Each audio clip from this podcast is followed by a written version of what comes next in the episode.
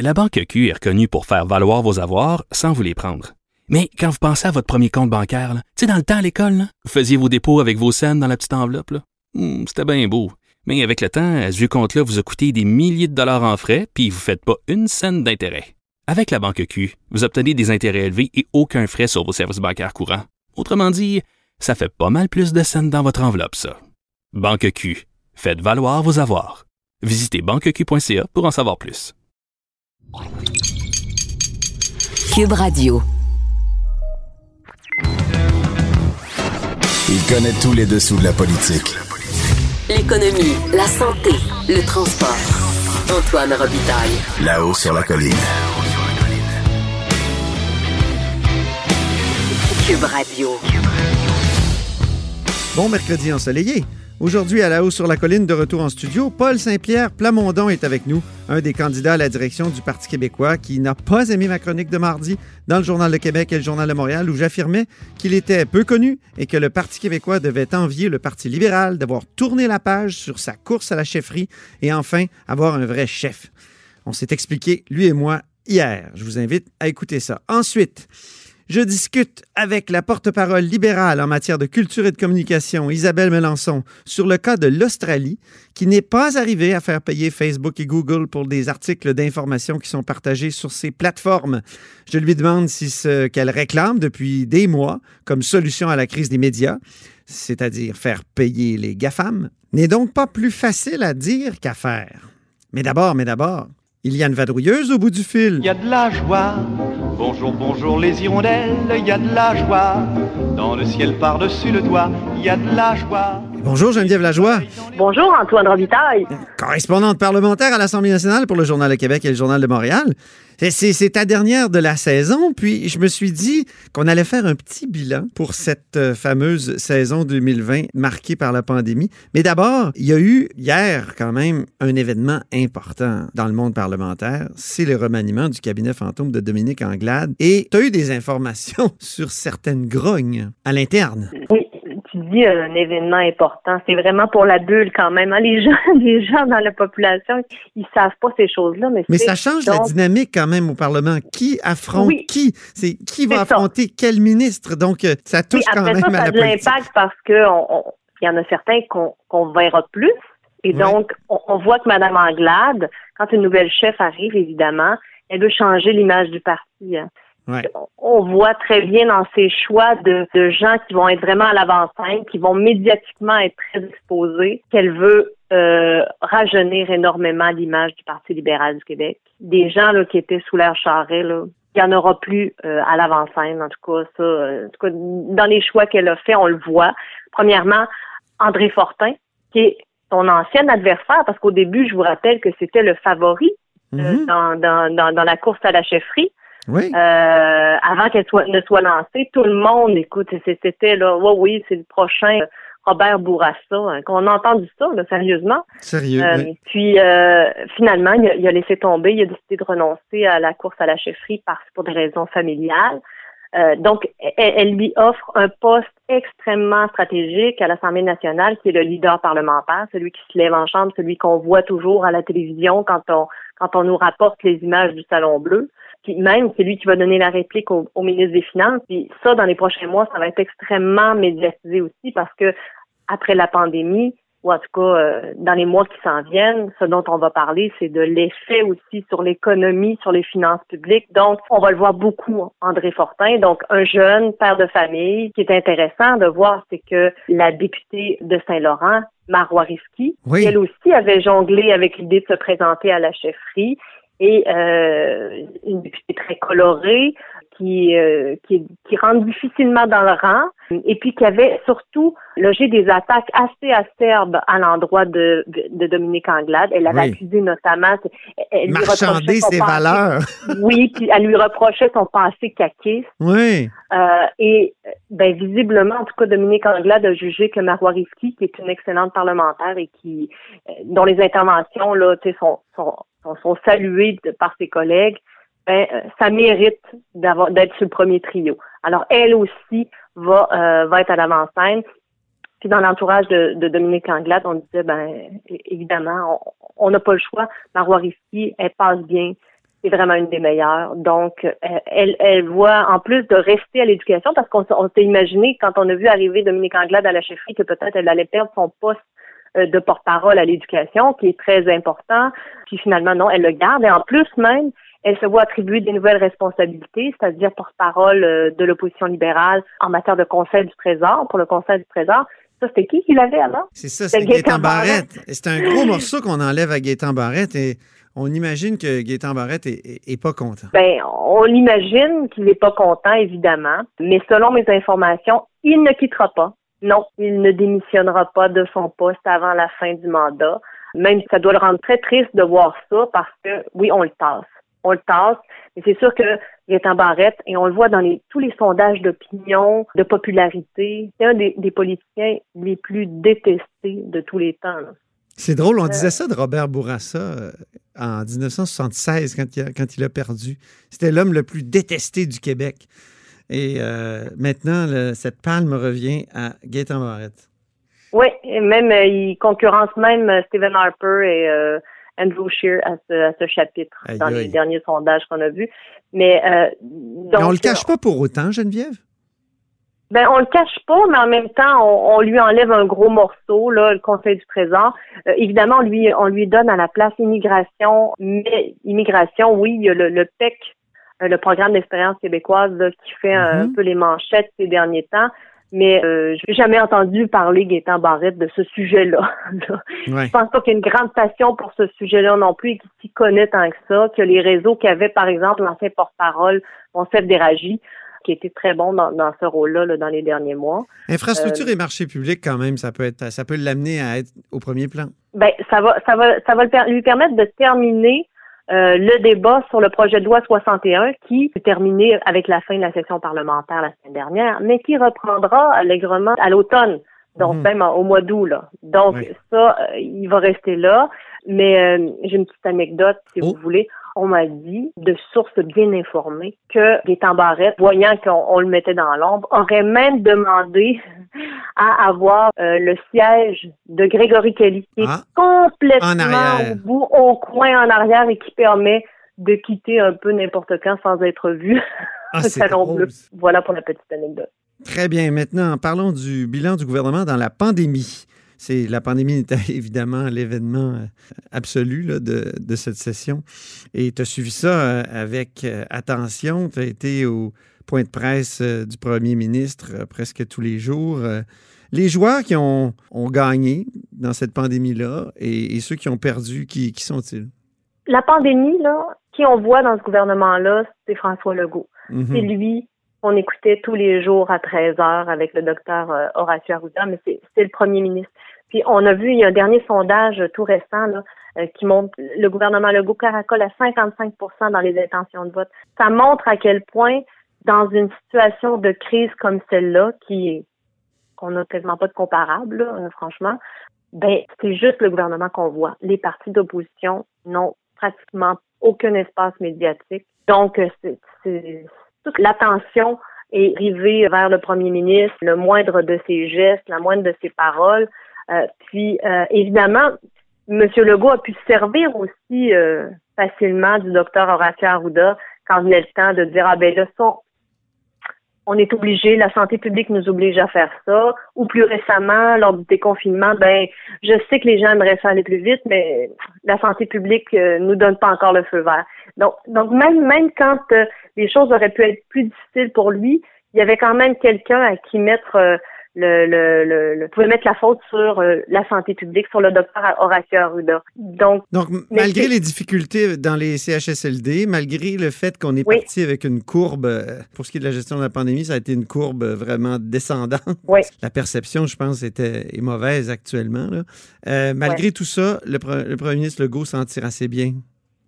Oui, puis je pense que Lucien Bouchard était sorti euh, publiquement au début de la pandémie. Oui, dans la presse. Euh, oui. On, ouais, on est chanceux d'avoir François Legault à ce moment-ci. Tu sais, M. Legault, c'est pas, euh, c'est pas un politicien là, charismatique qui fait pas soulever les foules dans ses discours comme on en a vu d'autres par le passé. mais il faut lui donner ça, M. Legault, c'est comme Monsieur Gros Bon Sens. Hein? Puis Lucien Bouchard parlait aussi de son calme. C'est quelqu'un qui est capable de rester très calme dans la tempête Et c'est ça qu'on a vu. C'est ça qu'on a vu à tous les jours à 13 heures. Le ça va bien aller. Euh, c'est incroyable d'imaginer ça, là. Le ça va bien aller. Tout le monde, tout le monde dessinait, euh, tous les enfants dessinaient des arcs-en-ciel dans leurs fenêtres. Je veux dire, c'est incroyable. C'est incroyable comme il a réussi son exercice de communication. Hein, puis on s'en est déjà parlé, Antoine. Mhm. Il avait tellement bien réussi à confiner les Québécois, hein, qui ont été en, euh, en Amérique du Nord, ceux qui se sont qui sont restés vraiment confinés le plus le plus à la maison.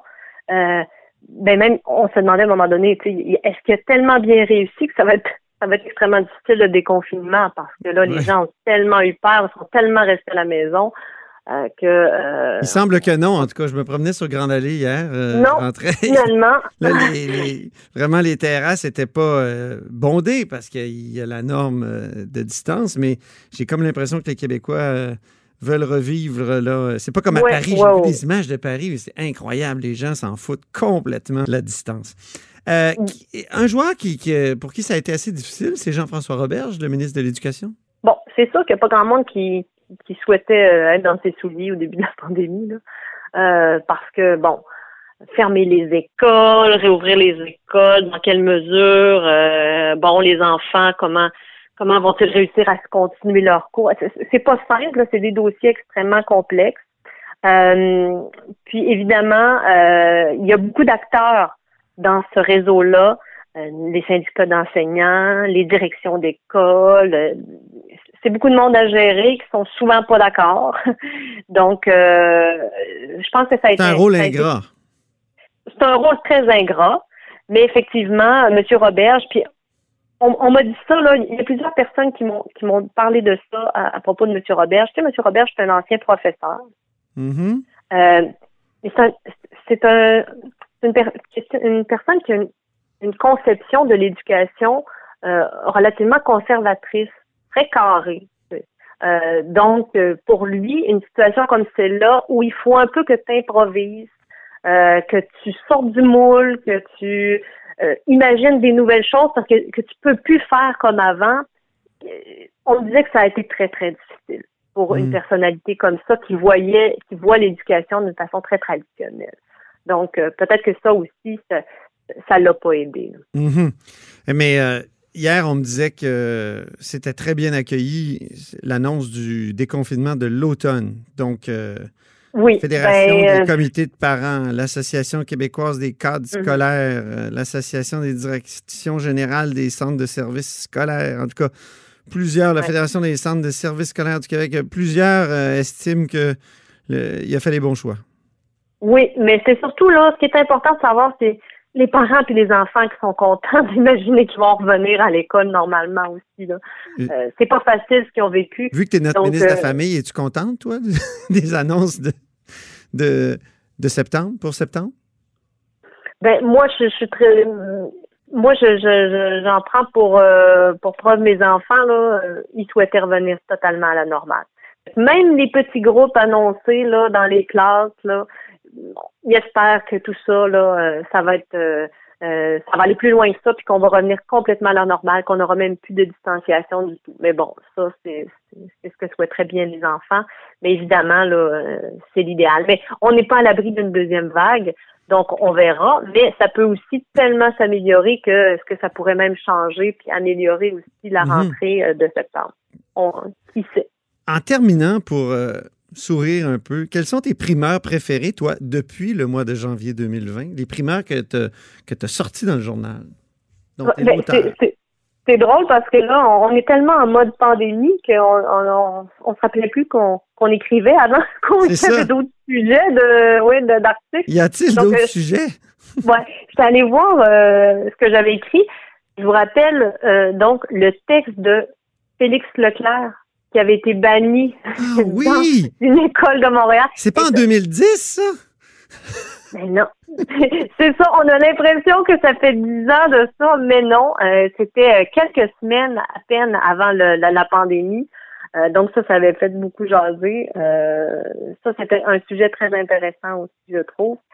Qui avait pris, je rappelle, c'était les le, le, texte Les 100 000 leçons, les, 100 000 façons de tuer un homme de oui. Leclerc, qui avait pris le, le chemin du bac de recyclage. Oui. Dans au une début école, ça avait fait scandale, dans le fond, parce que on ne comprenait pas l'ironie. Mais dans la, les mille et une façons de tuer un homme, il n'y avait pas la COVID-19. Excuse. Non. oui, effectivement. Excuse de cet humour. Excuse mon humour. même en, janvier, on parlait, on parlait des fonds fédéraux, de l'utilisation des fonds fédéraux pour contester la loi 21. Hein. Je rappelle que la commission scolaire English Montréal qui souhaitait euh, utiliser euh, des fonds fédéraux pour euh, contester la loi 21 sur les signes religieux. Là. Donc, euh, comme on est loin de la pandémie, puis j'ai même retrouvé un texte qui, date de la fin janvier, euh, où c'est la première fois qu'on, en tout cas au journal, nous autres, qu'on écrivait sur le coronavirus. Euh, et puis, il y avait six morts à ce moment-là en Chine, et la ministre de la Santé, Danielle McCann, disait justement qu'on était prêt euh, à affronter ça. Puis je me, je me souviens même, j'avais dû chercher de savoir comment ça s'écrivait, coronavirus. On l'avait à peine utilisé. Imagine maintenant, on, l'utilise tout le temps, tous les jours. On ne parle que de ça. Il y a eu un avant, il y aura un après, Geneviève, puis on va se parler. Espérons que ce ne sera pas pendant la deuxième vague euh, en septembre, mais euh, on se retrouve à ce moment-là. Merci beaucoup, puis bon été. Merci. C'était Geneviève Lajoie, donc correspondante parlementaire au Journal de Québec et au Journal de Montréal. Vous êtes à l'écoute de là-haut sur la colline. La Banque Q est reconnue pour faire valoir vos avoirs sans vous les prendre. Mais quand vous pensez à votre premier compte bancaire, tu sais, dans le temps à l'école, vous faisiez vos dépôts avec vos scènes dans la petite enveloppe. Hmm, c'était bien beau. Mais avec le temps, ce vieux compte-là vous a coûté des milliers de dollars en frais, puis vous ne faites pas une scène d'intérêt. Avec la banque Q, vous obtenez des intérêts élevés et aucun frais sur vos services bancaires courants. Autrement dit, ça fait pas mal plus de scènes dans votre enveloppe, ça. Banque Q, faites valoir vos avoirs. Visitez banqueq.ca pour en savoir plus. Là-haut sur la colline. Une entrée privilégiée dans le Parlement. Cube Radio.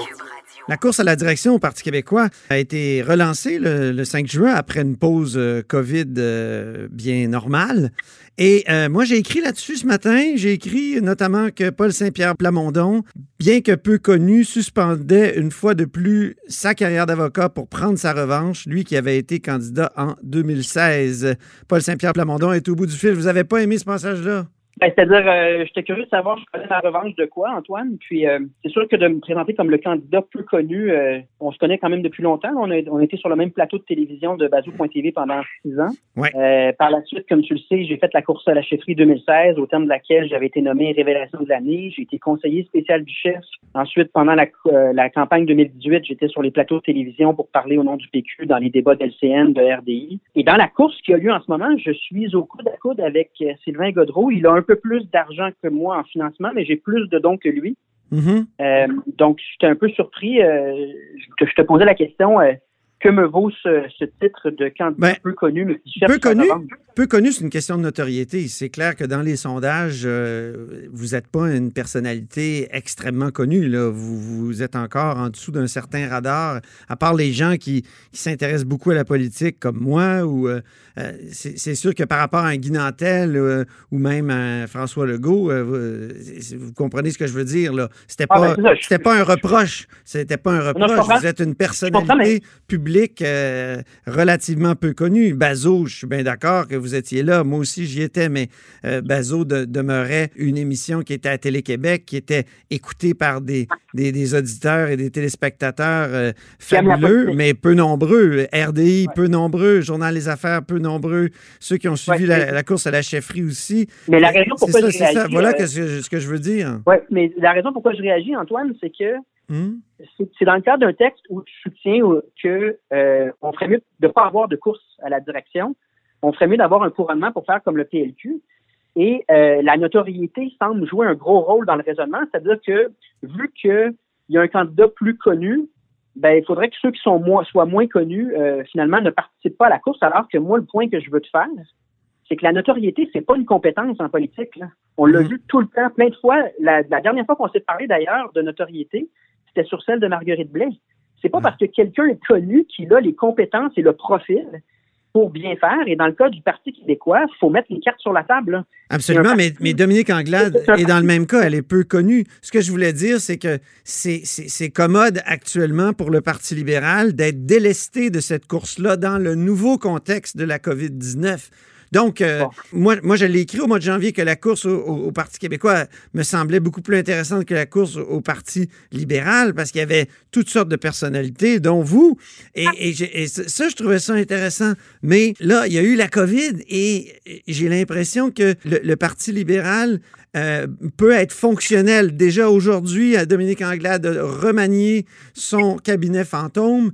Ils vont être prêts pour l'automne. Et c'est ça que je veux dire. Vous, vous, a- vous allez arriver en septembre euh, au, au retour des travaux parlementaires, même euh, avant ça, parce qu'il va y avoir les crédits. Et vous n'aurez pas. Vous pas de chef encore. Et c'est ça que je voulais dire, c'est qu'ils sont dans une meilleure posture actuellement, alors que tout annonçait l'inverse au départ, à- à- au début de l'année. Je, je comprends ce point-là, euh, mais je te soumets qu'on peut pas comparer le Parti libéral au Parti québécois. Le Parti libéral, même quand il va mal, il est assis sur des circonscriptions qui automatiquement vont voter pour lui. Dans le cas du Parti québécois, il y a des journalistes, des chroniqueurs qui prédisent la mort du parti. Il y a même des députés qui ont quitté en disant que le parti n'avait pas d'avenir. Et donc, cette course-là, c'est la croisée des chemins pour ce parti-là. Soit on a un chef qui est capable de remettre de l'avant l'idée d'indépendance, la rendre crédible et assez enthousiasmante pour que des gens redonnent, se, se redonnent l'envie du pays et donc votent PQ. Mhm. Soit on n'arrive pas à le faire et là, la, la dégringolade peut continuer. Donc, on peut pas traiter la course à la chefferie comme une espèce de détail encombrant. C'est en fait un exercice fondamental, à savoir le PQ est à la croisée des chemins. Les candidatures ne se ressemblent pas. Moi, j'aime beaucoup Sylvain Godreau, je le respecte comme député, mais ma lecture, c'est qu'il n'a pas le profil de quelqu'un qui va rebâtir et relancer la formation politique de- du PQ. Mhm. Et je veux faire valoir que le dynamisme et, la- et la- le renouveau, l'espèce de modernisation nécessaire du PQ, je l'incarne. Et donc, moi, je pense que le parallèle avec le PLQ, il n'est pas le bon parce que Non, c'est pas un parallèle que je. Non, non, mais c'est pas un parallèle que je fais. Je dis que c'est un fait. Euh, ils sont dans une meilleure posture actuellement, alors que tout indiquait qu'ils auraient eu, s'il n'y avait pas eu de COVID, une course ennuyeuse. euh, qui n'aurait pas attiré l'attention, il, il aurait abouti à des débats vraiment soporifiques, alors que Oui. vous, vos débats auraient été intéressants s'ils avaient eu lieu, mais malheureusement, vous allez être obligé de les faire à distance. Moi, je, je dis juste que c'est une, c'est c'est une sorte de catastrophe pour vous, la, la, la- COVID dans ce sens-là. Ça s'ajoute euh, à la catastrophe générale que c'est, mais pour vous, ça a été très difficile. Puis là, vous êtes obligé de planifier des débats euh, virtuels.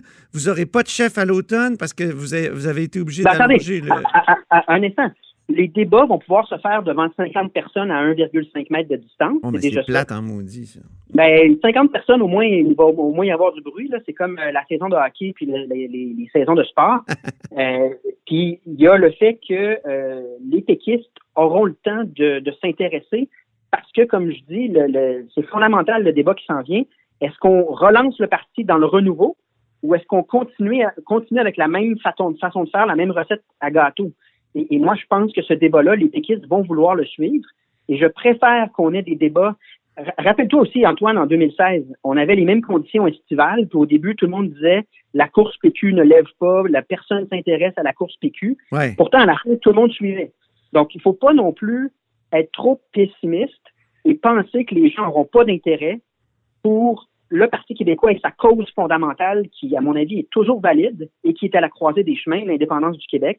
Moi, ma, je- je- ma modeste mais- mais- chronique de, de, de- de 480 mots ne voulait simplement dire que vous êtes actuellement, contrairement à, à l'avant-COVID, vous êtes dans, dans une Oui. moins bonne posture que le Parti libéral qui peut être opérationnel, qui aujourd'hui vient de changer là, son DG, euh, Véronique Tremblay est partie. Donc, on, on sent que là, ils peuvent se mettre en marche et vous, vous êtes encore empêtré dans cette course. Je sais que ça peut être stimulant une course, tout ça, mais ça peut être aussi très déchirant pour un parti.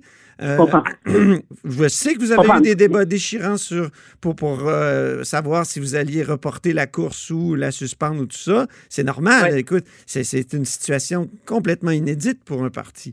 Donc, euh, c'est tout, tout ce que je voulais dire. Je ne dis pas qu'une course à la ben, chefferie, c'est mauvais. Mais non, mais, mais, je pense que dans, cette chronique-là, tu souhaites un couronnement ou tu suggères qu'un couronnement aurait été mieux. Non, non, non. Je, dis, je, dis, que vous devez être un peu envieux parce que eux, ils sont capables d'être opérationnels tout de suite, puis vous, vous êtes encore pris là-dedans, puis jusqu'au 9 octobre. Bon, on sera, on sera opérationnel au 10 octobre. Moi, je te confirme qu'il va y avoir une course. J'ai entre les mains plus de 2000 signatures et on est juste dans les derniers décomptes. Il va y avoir une course. Je joue pour gagner et cette course-là va être intéressante. Mhm. on sera juste opérationnel au 10 octobre. On aura le temps amplement de faire notre programme puis se préparer pour les élections. Souhaitez-vous la présence de Frédéric Bastien, de Gloriane Blais, de Laurent euh, Vézina et, euh, ben, et, de, de Guy Nantel? Ben, je souhaite la présence de tout le monde, mais en même temps, il y a des gens, je pense, qui ont découvert que la politique, c'était pas simplement d'avoir des idées. Il euh, faut être organisé. Puis là, ben, chacun a le test de l'organisation. Comme moi, j'avais eu ce test-là lorsque je devais ramasser 1500 signatures en seulement un mois. À l'époque, on n'avait pas le droit des signatures électroniques non plus. Donc, la politique, c'est pas que les idées. Donc, je m'attends à ce que certains soient éliminés, d'autres se qualifient. Peu importe qui sera là, la course va être intéressante puis elle est déterminante. Et euh, moi, je, joue pour gagner, Antoine. Je, je mm. pense que le Parti québécois euh, a fait la bonne décision à Trois-Rivières quand il a fait un congrès de refondation en disant on veut du nouveau, on veut du renouveau. J'ai entendu des députés dire ça, des militants de longue date. Il y a 35 présidents de circonscription ou candidats de circonscription qui ont écrit une lettre en me demandant de me présenter. Donc, c'est une vraie course, puis elle est fondamentale. Peu importe le nombre de candidats, euh, cette course-là va être intéressante parce que sur le plan des idées, elle est fondamentale. Merci beaucoup, Paul Saint-Pierre Plamondon, donc candidat, comme vous l'avez compris, évidemment, à, à la direction du Parti québécois. Au plaisir. À une prochaine. Oui. Alors, vous êtes à l'écoute de là-haut sur la colline. La Banque Q est reconnue pour faire valoir vos avoirs sans vous les prendre. Mais quand vous pensez à votre premier compte bancaire, tu sais, dans le temps à l'école, vous faisiez vos dépôts avec vos scènes dans la petite enveloppe. Hmm, c'était bien beau. Mais avec le temps, ce vieux compte-là vous a coûté des milliers de dollars en frais, puis vous ne faites pas une scène d'intérêt. Avec la Banque Q, vous obtenez des intérêts élevés et aucun frais sur vos services bancaires courants. Autrement dit, ça fait pas mal plus de scènes dans votre enveloppe, ça. Banque Q, faites valoir vos avoirs. Visitez banqueq.ca pour en savoir plus. Là-haut sur la colline. La politique autrement dit. Cube Radio. L'Australie euh, tente de faire payer Facebook et Google euh, pour euh, finalement le journalisme et a bien du mal à le faire. Et je me suis dit que ça serait intéressant d'en parler avec la critique libérale en matière de culture, mais maintenant aussi conditions féminines euh, et tourisme. Isabelle Melançon, qui est au bout du fil. Bonjour. Bonjour, M. Robitaille. Donc, euh, l'Australie a du mal à finalement faire payer Facebook et, Google. Euh, c'est un, article qui est paru ces jours derniers et je me disais, est-ce que ça ça prouve pas que c'est beaucoup plus facile à dire que le faire? Ben, écoutez, euh, vous avez raison de mentionner que l'Australie a de la difficulté. Je vous dirais même que c'est plus que de la difficulté. Clairement, Facebook en Australie a refusé, refusé de dire qu'il voulait négocier des parts avec justement euh, les médias australiens parce que là, on est exactement dans le droit d'auteur. Puis à chaque fois que les géants du web utilisent euh, des articles qui sont repris euh, des différents journaux, ben, il y a pas un sou qui revient à l'intérieur des médias. Alors, euh, l'Australie avait tenté le coup et euh, ils se sont fait dire non par les géants du web. Donc, ça vient renforcer encore plus la, la, la proposition que j'ai faite il y a de cela bientôt deux ans de dire on doit taxer les revenus des géants du web. Mm-hmm. On ne doit pas leur demander une négociation, on doit dire qu'il y a une taxe qui s'applique au Québec de 3% puis on avait chiffré à l'époque, hein, j'avais fait mes devoirs quand même avec, euh, avec différents collègues où on avait dit ben, 3% sur les revenus. Là, par exemple, si on prend uniquement Facebook au Québec, ça mhm. représente 20 millions de dollars récurrents, donc par année, dans les poches du gouvernement du Québec. Parce que l'Australie avait une autre approche. Elle disait on va faire payer Google et Facebook lorsqu'ils publient des articles de presse. Et donc, oui, euh, exactement. Et c'est, mais et ce ne sont pas les seuls. Hein. Il n'y a pas que l'Australie qui a tenté le coup. Mm-hmm. Euh, il, y a, il y a différents gouvernements dans le monde qui ont tenté. Et à chaque fois, malheureusement, ça a été un échec. Mm-hmm. Et actuellement, ils savent qu'ils ont un rapport de force. Là. Je, on ne se le cachera pas. Euh, avec le gouvernement Trump, justement, qui avait dit, ben nous, euh, non, on veut défendre nos, nos milliardaires de la Californie, hein, sont américains, ces géants-là. Mais oui. Alors, quand et aussi longtemps. Ils sont américains, mais ils ne payent pas d'impôts euh, aux États-Unis. ben, ben voilà. Donc, mais, mais il faut se rappeler une chose. Pourquoi moi j'ai fait cette proposition-là? Et c'est pas uniquement au Québec que c'est vrai, c'est partout dans le monde. En Australie, c'est les mêmes chiffres que nous. 80% des revenus publicitaires qui étaient avant le destinés à nos médias euh, locaux, oui. ben, ils sont détournés maintenant vers les GAFAM, vers les géants du web. Donc là, il reste 20 oui. Là, nos médias là, sont supposés vivre avec une assiette de 20% Mais à cela s'ajoute en plus la crise, la pandémie. Ben oui. Avec la pandémie, vous savez comme moi, là, les, les, les, les publicités, il y en a à peu près plus parce que les entreprises étaient fermées, hein, le Québec était sur pause. Alors, les, les médias sont dans une situation, déjà, ils étaient extrêmement fragiles. J'ai fait de, de nombreuses sorties à cet effet-là dans les deux dernières années. Oui. Là, honnêtement, le précipice, là, est juste devant eux. Et en ce sens-là, moi, je, je, continue à interpeller le gouvernement. Euh, le premier ministre a dit en mars que les médias, c'est un service essentiel. Il a dit qu'il y avait un groupe qui travaillait pour déposer un plan. Mais là, ça fait trois mois. J'ai demandé à Nathalie Roy, la ministre de la Culture et des Communications, euh, Mhm. qui siégeait sur ce, sur ce groupe-là. Elle a dit parce que vous savez, on a fait des commissions parlementaires virtuelles alors que le Québec était sur pause. Et je lui ai posé la question et elle a dit qu'elle était, elle siégeait sur ce, sur ce groupe de travail-là, puis qu'elle n'était pas prête à faire aucune annonce. Donc, il n'y a pas de plan encore de prévu. Euh, je trouve ça terrible parce que euh, malheureusement, les, les médias, puis vous le savez, là, que ce soit Québécois, que ce soit CTV, que ce soit Cogeco, tout le monde est en train de couper. On coupe des journalistes actuellement Mhm. parce que ça va pas bien dans le monde des médias. Et pour moi, les médias, le travail que vous faites au quotidien, c'est important. Là, c'est la vraie balance du pouvoir. Là, c'est vous qui l'avez, les médias. Il faut qu'on puisse faire de grandes enquêtes. Il faut qu'on puisse mettre en lumière ce qui va pas bien. Puis parfois, bien sûr aussi, ce qui va bien. Alors pour moi, c'est un travail au quotidien. J'ai parlé longuement des, médias. D'ailleurs, le 2 mai 2019, là, pas, pas, pas il y a quelques semaines, là, il y a plus d'un an, j'avais déposé à l'Assemblée nationale une motion.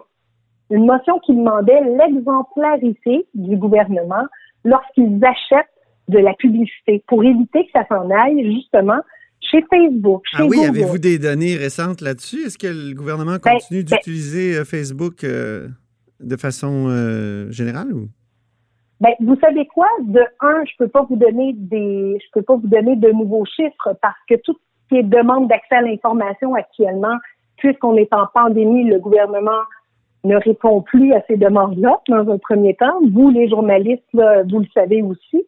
Mais dans un deuxième temps, ça, c'était le 2 mai 2019. Moi, j'étais certaine que une semaine ou deux semaines après, la ministre Roy était pour dire, ben voici, je dépose, là, voici la politique gouvernementale, puis on exige maintenant un plafond euh, en, en, en, en publicité gouvernementale qui doit se diriger dans nos dans nos médias québécois. Ben un an et plusieurs semaines plus tard, il n'y a encore rien fait.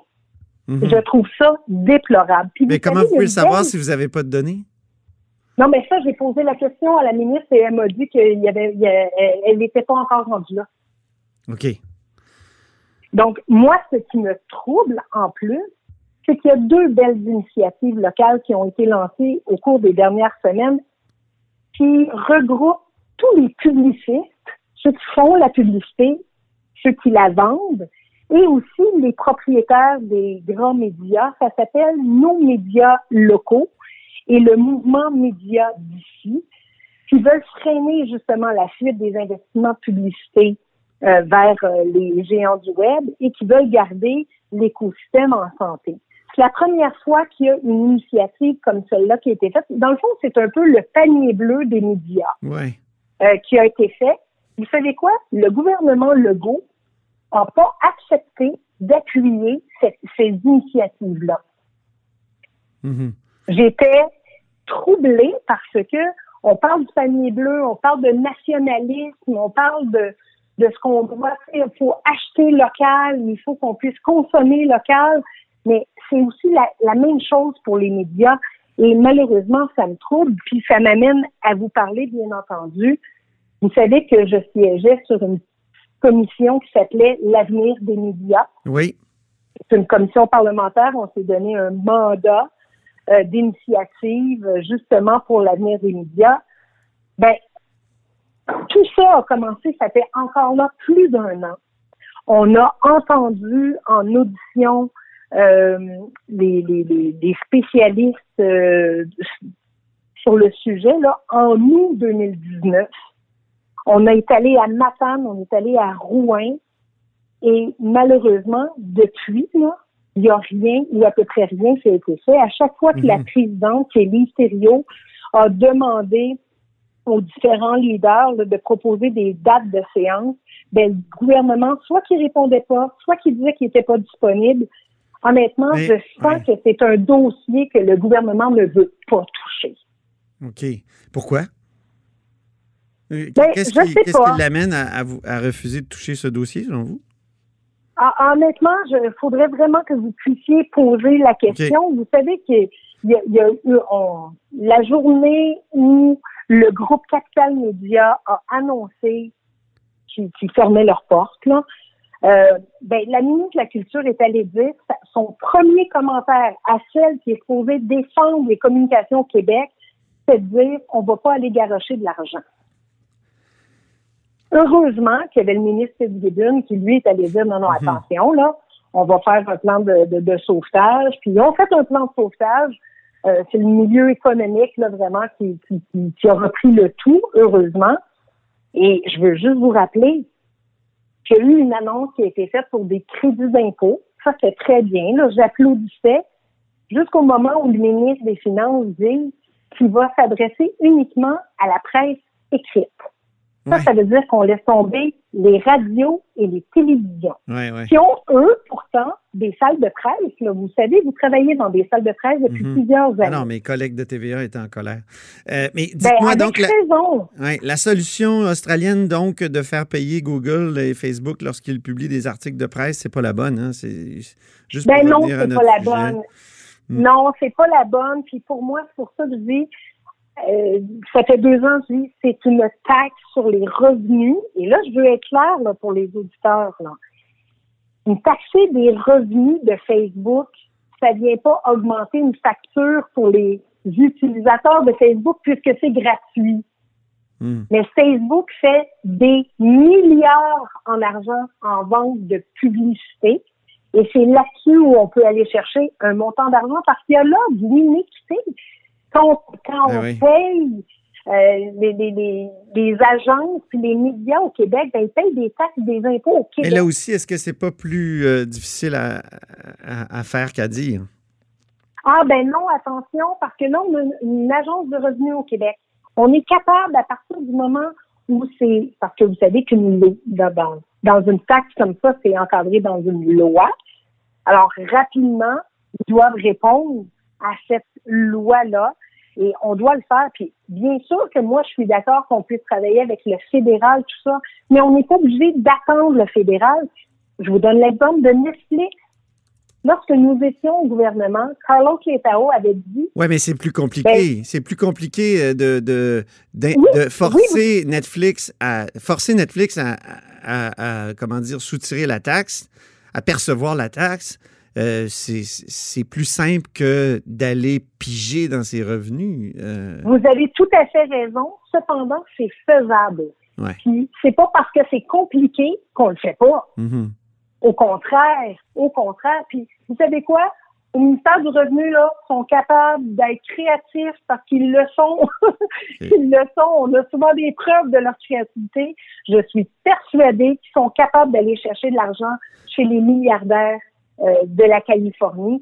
On doit le faire et cet argent-là, il faut qu'elle soit réinvestie au Québec. Et là, on est après, la, on est encore dans la pandémie, mais on doit regarder le post-pandémie où on s'en va dans une crise économique terrible. Et on va avoir besoin de cet argent-là et rapidement. Et c'est pour sauver nos médias et c'est pour sauver notre culture. Moi, j'ai toujours dit, faisons-le, mais faisons une taxe dédiée. Donc, l'argent qui revient dans le système serait dédié à la culture et aux communications du Québec. Très bien. Ben, merci beaucoup, Isabelle Melançon. Puis bon été. Ah, bon été à vous. Prenez soin de vous. On vous aime en santé. oui, c'est ça. On s'aime tous en santé, ça, c'est vrai. Oui, voilà. Alors, Isabelle Melançon est députée de Verdun, euh, mais porte-parole aussi euh, culture, conditions féminines et tourisme. Vous êtes à l'écoute de là-haut sur la colline. Cette émission est maintenant disponible en podcast. Rendez-vous dans la section balado de l'application ou du site pour une écoute sur mesure en tout temps. Cube Radio, autrement dit. Et maintenant, autrement écouté.